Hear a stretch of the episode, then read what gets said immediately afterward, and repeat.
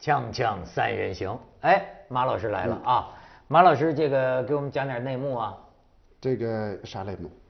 呃，南京方向的南京、呃、跟你啊没关系吧？要位子啊，那难说，你先说。呃不是因为现在这个，你看我们这个二零一四年反腐，呃，大家看那个版本剧本都一样。对啊，出了一个官员以后，然后大家往后挖，说他讲过非常廉政的话，嗯啊，要从我做起，啊，一把手要负责等等。刚讲完之后，第二天被抓走了。对这就觉得这个太没意思了，剧本太雷同了。二零一五年，中纪委告诉你，我给你一个新的剧本，所以杨伟泽出来对了。杨伟泽出来以后，你发现元素非常多。啊你比如说，这个居然跟京东的奶茶联系到一块儿了，说这个刘强东为什么跟奶茶哦啊对疑似哦分手了？对你知道原因是什么？听说了吗？什么原因啊？，哎你你你让那个，哎你你说问他你说了你说你说那个说这个这个奶茶的爸爸啊，也在这个搞搞一些项目嘛，这个项目可能跟杨卫泽有关系。奶茶妹家在南京，哎，导致你看这个现在美国投资者都非常关注这个事儿，说哎呀这两个人分手究竟什么原因？啊但到底我们还是得搞分手清了楚吗。那个不 知道，那那个你那说个吧你这个你你给你给问一 下 这里 又转到八卦里去啊了，是不要转移重点，重点是奶茶的爸跟杨卫泽有什么关系？不是，现在我至少看见，呃，这个刘强东出来澄清，说这个嗯媒体分不分手，就是说跟什么某干部被查毫无关系，跟什么什么呃什么三三越千万分手费，呃哎呦，都这是历史子的虚经乌验有，。自历史的经验告诉我们，越是来强调说没有的东西，越是有可能发生，对那吧？赵本山呢？赵本山我们不知道啊，赵本山出来了嗯，赵本山出来了，说这个哪儿二十吨黄金呢？我早上起来挨屋才找呢，你没有找见我都给大家分。哎，你这你这个嗯但是中国的这个事情啊，我就觉得啊，今年我学会一个关键词儿，关键词儿不是令计划，而是看不懂。看不懂。就是我现在觉得就是看不懂，你知道，就是很多的事情啊，这个、嗯、不知道是怎么一个节奏。哎，你看去年的冬至夜，嗯我现在高度关注一个微信公众号叫侠客岛，人民日报海外版微信公众号。这个侠客岛写的这个文章啊，我上次咱们就讲过，非常有意思。讲赵本山既有个人写作的这个文采哈、或者抒情，但是呢又有一种感觉威严感在后面啊。那你看，我就看他写冬至夜讲令计划，嗯，就是说，哎，徐老师，你上次我们做节目你还担心，就说这个事儿不能说，现在能说了，就公开了，就是亲生儿子在北京出的那个法拉利车祸嗯嗯车祸一死二重伤，俩女的据传是女的衣衫不整，然后就在第二天，关键词儿神色如常参加这个党和国家的会嗯会议。哎，我觉得后来这有高层就说这没人性，谁没人性？就是讲令计划，就是说这个儿子这个事情这么弄了以后哈、就后来当然我们知道牵涉一系列的政治政治交易，但是另外有有高层就说一个人怎么可以做到这样，对就是自己的小孩事情，就是拿来啊不我所以们那就不讲是啊，对啊，那所还以能怎样呢？但是其实不管怎么样，我就讲这个事情啊，不管怎么样，车祸总是不幸的事情。对，对不对啊？所以我觉得就是你怪车祸这个其实没什么意思。是这个上次我我们说我我说三个人不知道怎么做，我讲的是这个位置怎么做，结果有网友跟我发过来看来嗯你写有的法这拉个利做事情的做，嗯说说徐老师讲三个人怎么做，他们都笑喷了。嗯啊我我我没讲过这个话，我讲的是位置的意思。徐老那个师为什么给大那家个这种跑影响呢跑车不是只有两个位置嘛，对三对个人对没法坐嘛，对对对不对对？嗯对你，你提这个观众提的更好啊！对这这看来看来他们不是深入到问题的核心。问题是这个法拉法拉利这个车是谁送的嘞？嗯是现在也出落了马的太原的太原原市委书记嗯送的这个车，钢铁公司没得带，呃，是吧嗯？？对，哎，这个这这然后呢，出事情的女的呢，家里呢又收到了来自于石油集团的巨巨额额的赔现款。金。那石油集团又怎么会来来帮助掩盖这个事情呢？哎这我就所以想呢起，线蒋洁索敏就够过来了。对吧？蒋洁敏哎、周永康，是吧？所这以个事这情，个杨卫泽也是跟周永康有关其。实你看中国呃，在在在在考古这一方面，呃，做得挺好的。怎么聊到考古啊了？因为这个事儿需要考古，就是你用考古的逻辑，嗯去挖掘的话，一件一件都能挖掘出来。呃那么把这个故事列条再列成一串儿的话，然后告诉那个编剧，这个编剧根本不用再去想方设法加一些情节，都特别好看。到现在为止，我们根据这些这些公开的线索来看的话，发现后面还有很多非常吸引人的地方。所以我觉得年底冬至的时候，那是一个大戏，把所有人的想象对演绎出来了。对呃，到二零一五年，杨卫泽又给大家奉献了一场大戏。当哎然有你有些你官员是你刚才说杨伟泽这个剧本怎么就跟以前的不同？那第一个就这样，你看那个中纪委在这个呃同知呃把他双规了的时候，第一次给配了简历，这个别人都没享受过。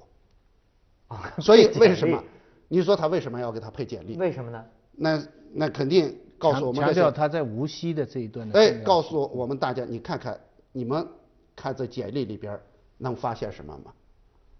然那后我们发现 对什，么你看他的这个呃在无锡啊，在苏州啊，然后等等，大家发现的简历是什么？就是说，呃，他那个课，他的同伴，对对对是吧？他真是他跟他他的那个跟他搭档的搭档怎么全落马了对啊，跟他搭档的基本上你看，呃，基本全被抓了。对那然后他为什么被抓了呢？又被他的搭档的老岳父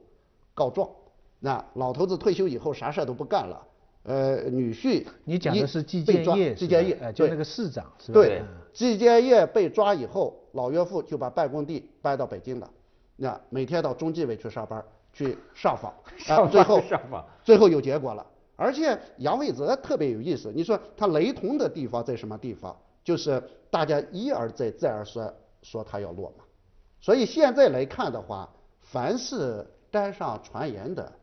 只要认真办，都基本能给办了。对 吧？那个你看以前说的是对不对按照既这个定有方针办，谣言这个 然后开路然后说青奥会以后嘛，说要啊办他，然后来也没办，呃，呃结果有十多天他不见了，不见以后呢，然后别人说谣言说他肯定被归了，结果他在井冈山什么干部学院学习发了个短信，告诉你网络非常险恶啊，比文化大革命的大字报还险恶，比日本鬼子还险恶等等，然后告诉你共产党员应该怎么办，完了以后回来以后写了一篇文章叫。做一世好官不容易，叫什么什么，这个做官不易是应有之义，啊等等，哎，告诉大家我还没事儿难，对吧？但是最终还是没躲过，在大家不经意间，然后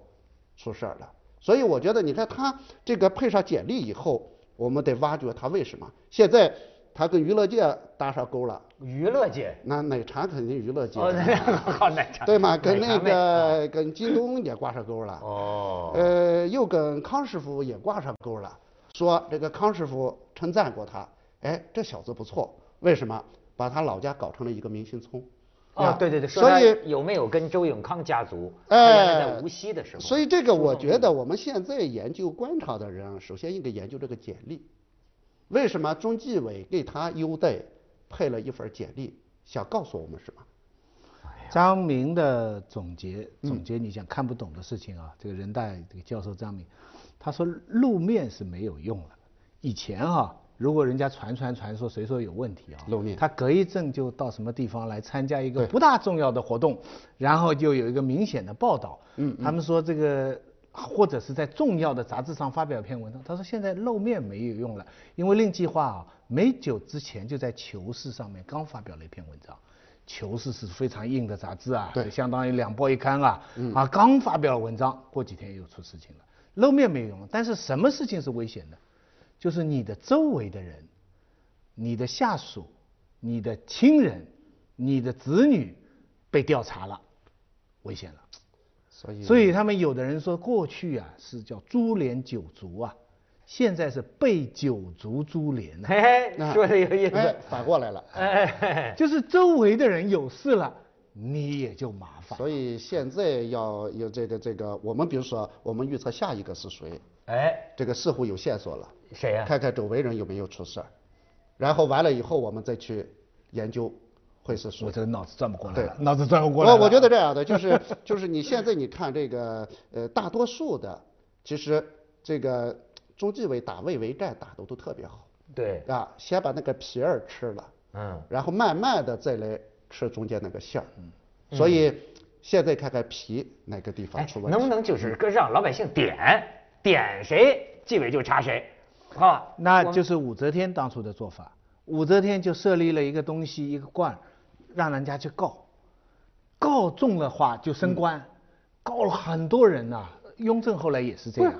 这现在中纪委是这个措施啊啊，到了一个地方都举报公布嘛嘛，对所有的电话，这别老老百姓可以举报啊，是不是？嗯对咱们先去一下广告，锵锵三人行广告之后见。所以我现在啊，就是特别呃研究这个心理学，嗯，我就觉得这些个官员啊，他这个最后是怎么样的一种挣扎？就是以前没碰到过这种情况，以前呢都可能就获取消，你完全不知道，一下就把你拿了。嗯对这个呢，你可能一年你都在想着，而且你比如说，我记得周永康也是啊，就是哎，疯传说要出事儿，然后他要求参加活动，对就是我要我要露面儿，嗯对吧？而且尤其是你看有关部门呢，有关领导呢，你要露面儿啊，我要准备办你之前呢，还让你露面儿，你说而且漏得很正常。露的很正常，让你对发表文章，让你露面儿，哎，你说他这个咱永他远们不他知道们。说一个故事嘛，我也不知道他们真的假的，就是说一一领导在开会嘛，就突然秘书进来说中纪委有人来了，那么就进来了，进来了以后，大家就很紧张的坐坐在那里，然后中纪委就说谁谁谁谁谁，我们要调查了，结果呢当场就把那个调查的人带走了，他们一离开房间，办公室里所有人都松了一口气了。哎，这个谁呀、这个这个杨卫泽呀、嗯，就是、呃下午还是中午在开会，对，接到一个电话，是省委打来的一个电话，秘也是秘书进来接一电话，说让他赶快去省委，就会议暂时休会嘛，对他就去，这一去就没再回来。而且你说剧本啊，哎，这要不说我说你说马年你不信不行啊，他是第一枪，人家南京当地就有人议论，跑马拉松，嗯一，二零一哎五对年他开了第一枪二零一五年一哦月对一对对号，对他对对鸣枪的，他是对领对对跑的鸣，枪对他开了第一枪，而且他领跑。当时人们就说说这个元旦第一天你开枪，而且你就是领跑。果真，他就是二零一五年第一身个先士卒领跑的，就是对叫什么副省级吧，他算是副省级副省级的这个官员。哎呀，所以这个现在，呃，我觉得，呃，一方面我们看不懂，另一方面似乎这个逻辑和线索越来越清楚。哎也就是说，没没人立位，你感觉呃，所有的只要与传说有关的，最终都会给你做事。而且你讲每个人挣扎，我曾经想过，我说这个呃贪官的这个心理是怎么炼成的？因为一般人看不出来。我们现在要是把新闻联播调出来，你看那个令计划，那个脸色从来都是一样的，对，对吧？儿儿子出事儿了，真是一样嗯这。这是是对吧？哥哥被抓了一样，兄弟被抓了一样，所有的人好像都跟他没有任何关系，这个非常难得。我觉得我们这个呃中国人的心理素质啊，如果说都跟我们的贪官一样看齐的话，中国人的反侦查能力是太强了。而且你想这是什么？我我我有时候假想，要是我的话，那真叫惶惶不可终日啊！嗯因为这个杨卫泽呀，所以你当不了贪官。他在这一两年内两次要出国对还是出境，就被拦一次下是到台湾，一次是到哪个国家，就正常出访，嗯但是都没批。那么你想，嗯，其没实嗯有心中有点数。对你没批的时候，你还是当着这市委书记，可你嗯这心里这得多大的这个折磨？哎呀，这个实在是不过效果目前来看是挺好的，就是这样的反腐啊。第一，在老百姓心目当中形成一个概念，就是说你地位很高，嗯，但你犯了错也要受到惩罚。你你这跟出租车司机谈，你跟一般的老百姓，他们不知道那么多内幕，对他们觉得是很好的。第二呢，从这几个人来说呢，我我说实际话，我说不不讲这个呃，就是官官面的话，就从个人来说，我觉得那几个人也是我印象非常不好的几个人，啊，就这几个下 台的这个官，你还真啊下得令先令觉这个呃这个令计划啊什么什么，但是呢，我也我也有个疑问，这个疑问就是说，大家这么支持啊，说明大家真的是相信党，嗯，相信纪委，因为作为党内的纪律处分呢、这是很合理的。但是如果说从司法的角度来讲哈、我们的常识都知道嘛，在法院没有判决之前，嗯，这个人只是嫌疑犯罪，对，犯嗯罪嫌疑人，嗯对不对？只是犯一些，但是现在基本上大家对这个纪委的相信程度就已经到，只要你被调查，对，我们都已经假定你是坏人，你是犯罪。余下来我们都在演绎他的情节，而且实际上我也相信，我也这样，我也觉得令计划这个不对，徐才厚这个钱这么多，周永康这个这么不对。但是你从程序上来讲，呃，也许作为党员是应该纪律处分在先，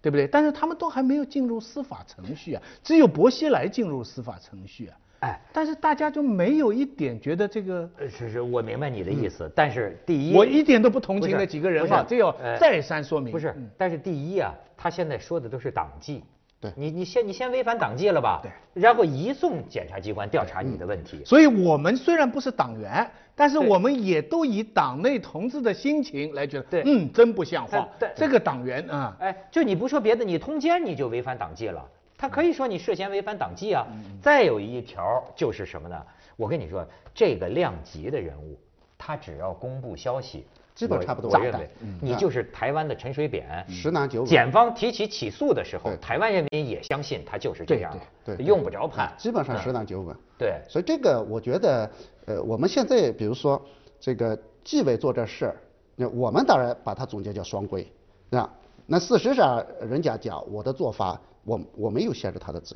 由啊，他这是听党的话，哎，你你 在这儿待着 你啊对吧是作为党员哎服从党内纪律，对对，而且他一直强调还没有送司法审判嗯党纪高于国法，那你现在违纪了，我来我来调查他你的的标问题准比国法更高，对更不对？嗯高更严啊，我来调查你的所问以题。等到司法程序的时候，他还是有律师来帮他有律师辩护，对对对就像薄熙来这走程样，序对不对？说我这个不知道我老婆跟人家通奸，等等等等。所以哎，所以你就知道这个“党”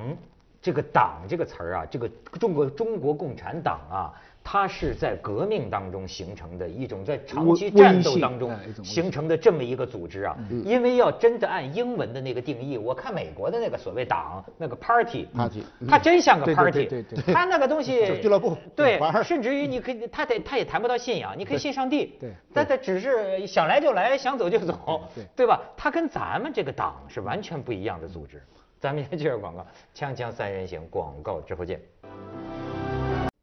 所以党可不是 party，对吧？嗯你入党，你不能感觉像加入一 party 一样，这个党有严格的纪律。对，嗯而且是你看，一旦你出问题，嗯，，就立即让你变成群众，到群众里边去哄对啊， 立即推出党籍，对吧？这个群众对有意见啊，说对什一个么人什么差的人都推到我们群众这里来。 不不，群众还是人民内部矛盾的。对啊那个周永康是什么性质？呃啊对叛徒。周永康上升到他现在像当年说是谁？向忠发、嗯对顾顺章叛徒，把他往这个性质列。他现在最叫人琢磨的一条罪行，就是说泄露国家机密。这个那就不所知以道这个大家现在在估计，其他都搞讲多少钱啦、到关系啦、官啦，都搞得清楚。还就这有个泄露什么还国有家机密，还有一，个，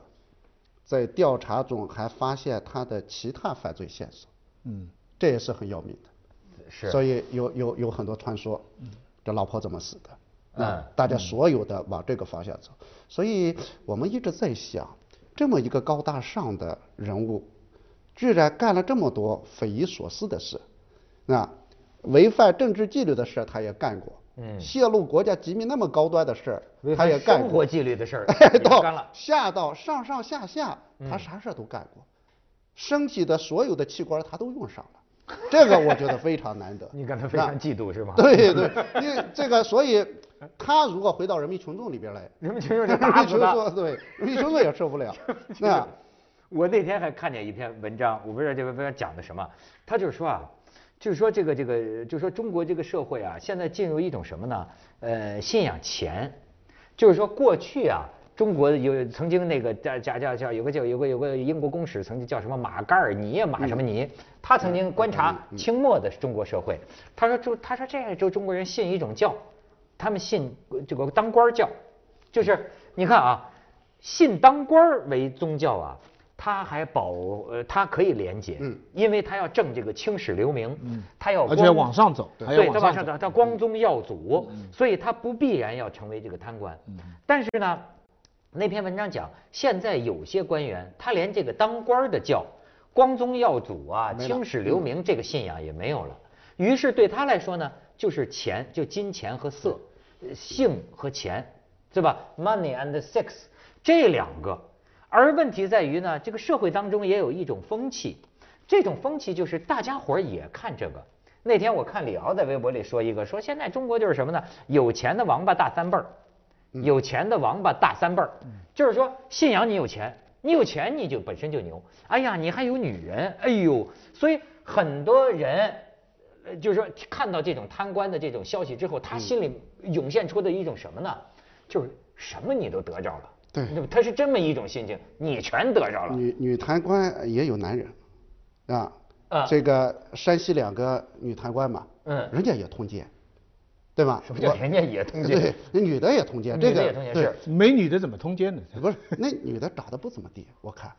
哦你啊，这个就是意思这然有点后歧视人然后歧视妇女然后是然后是然后是通奸，嗯所以你看所有的到最后只有两个，就是钱和色，啊，当官也是为了钱，也是为了色，哎呃，女的也是，所以我觉得一百年的中国人的信仰有变化，有变化那以前是当官，呃，中国人的有有信仰，对呃，官就是信仰，对那么后来变成钱，再加一个色，所以中国人也在进步啊，官员的追求也在进步。但是我们在想，当一个人到了一定程度以后，他要那么多钱干什么？哎我经常想不清楚的就是徐才厚，你在军队里边干到最大了，哎呦，真是党和政府把所有的都给你包了，包括你你家里边儿每年出去旅游，那那不用你花钱的，你想吃想喝想玩儿全都有。你为什么还有那么多的钱？我就看了一下网上有一个他家里的那个照片嘛，那个照片不是写的是这个有全是那个翡翠什么哎嗯对装饰的翡翠，我说你又不敢给人看，对啊，你要他干什么？两个原因，嗯一个就是刚才讲的被九族株连，就是说你当官这个人也许是还是想做官，但是你周围的人、你的子女、你的亲戚、你的亲戚的亲戚、什么好朋友，他们都要做生意。他们都会借着说，你只要做生意的人，只要知道，比方说现在知道嗯你是某一位正国级、副国级的什么人的女婿，嗯，你自然生意就来找到你。我下一辈子一定所以嗯，所以呢，这个人真的在官位上，这个人有时候他是有可能是身不由己，因为你子女总要报答。但一旦这些事情一旦有了以后，它也是一种权利的标志。比方说你，你说你儿子不该做生意，他想的不是我儿子该不该，他想的是你跟我过不去啊，啊，你整到我儿子头上来了，你你无锡这个村庄里不能修永康大道啊，你不让杨卫泽修永康大道，一个电话打过去，周永康想，你这不是来跟跟我过不去吗？为什么我不能修永康大道啊、对不对？权利，所以一方面是金钱，我觉得最核心的，你解释还是一个权利欲。这个权利就到人到了有这个权利的时候，他不允许人家来挑战这个东西。但是，我跟你说，老哥，嗯咱们俩要不是都是草根新生，我跟我我我想的跟你一样，我就认为你像像徐才厚这样的，你知道，他哎没呦，必要他真的没必要。钱，你看他自己不可能不知道收这么多钱吧？嗯可是他到三亚玩儿，他这个级别的，不管是看病还是到哪儿，那都都都都是要国有尽有啊对，应有尽有啊。你说这个权力的满足，我跟你说，当清官儿也有权力的满足啊，就就是不贪钱。你知道，平常出去这前呼后拥的中国这个官场文化，那这就是你能够得到极大的这个身为这个这个这个这所个以高为官的什么嗯这个满足啊。那么你你要这个钱干什么呢？对，但是所他以嗯保卫啊，清官的满足是我人家尊敬我啊，但是你这个贪官的权利的满足就是说，这些人是我的人，我帮了这些人了，他们也帮我做事了，你今天要弄这些人，我要保护他们，他这样来显示他的权利，不对吗？有很多人，你知道，你一个人做成事情，一定是有很多人帮的。你要记住，一个官员他能上去，上上下下是有很多人帮的，所以他到了这个位置上，他要报答。他也欠下面帮他做事的人的一份情。你没好处，人家跟着你干什么？人人家帮你做那么多事情干什么？上面提拔我的人，我怎么报答？徐才厚，所以他们没所以底的。徐才厚他需要花钱嘛？他拿那么多钱需要花出去吗？他不需要花出去。他当初怎么上去的？他当初怎么下去的，一定要问，所以大家都在问。嗯。但是他到这个位置以后，然后再去弄那么多的钱，我们觉得不可思议。所以现在就是是不是我们现在讲啊，真的，我觉得他们都是病人。我有时候真的很难用正常人的心态去理解。我我不你比觉如得说，你比如说那个那个周永康，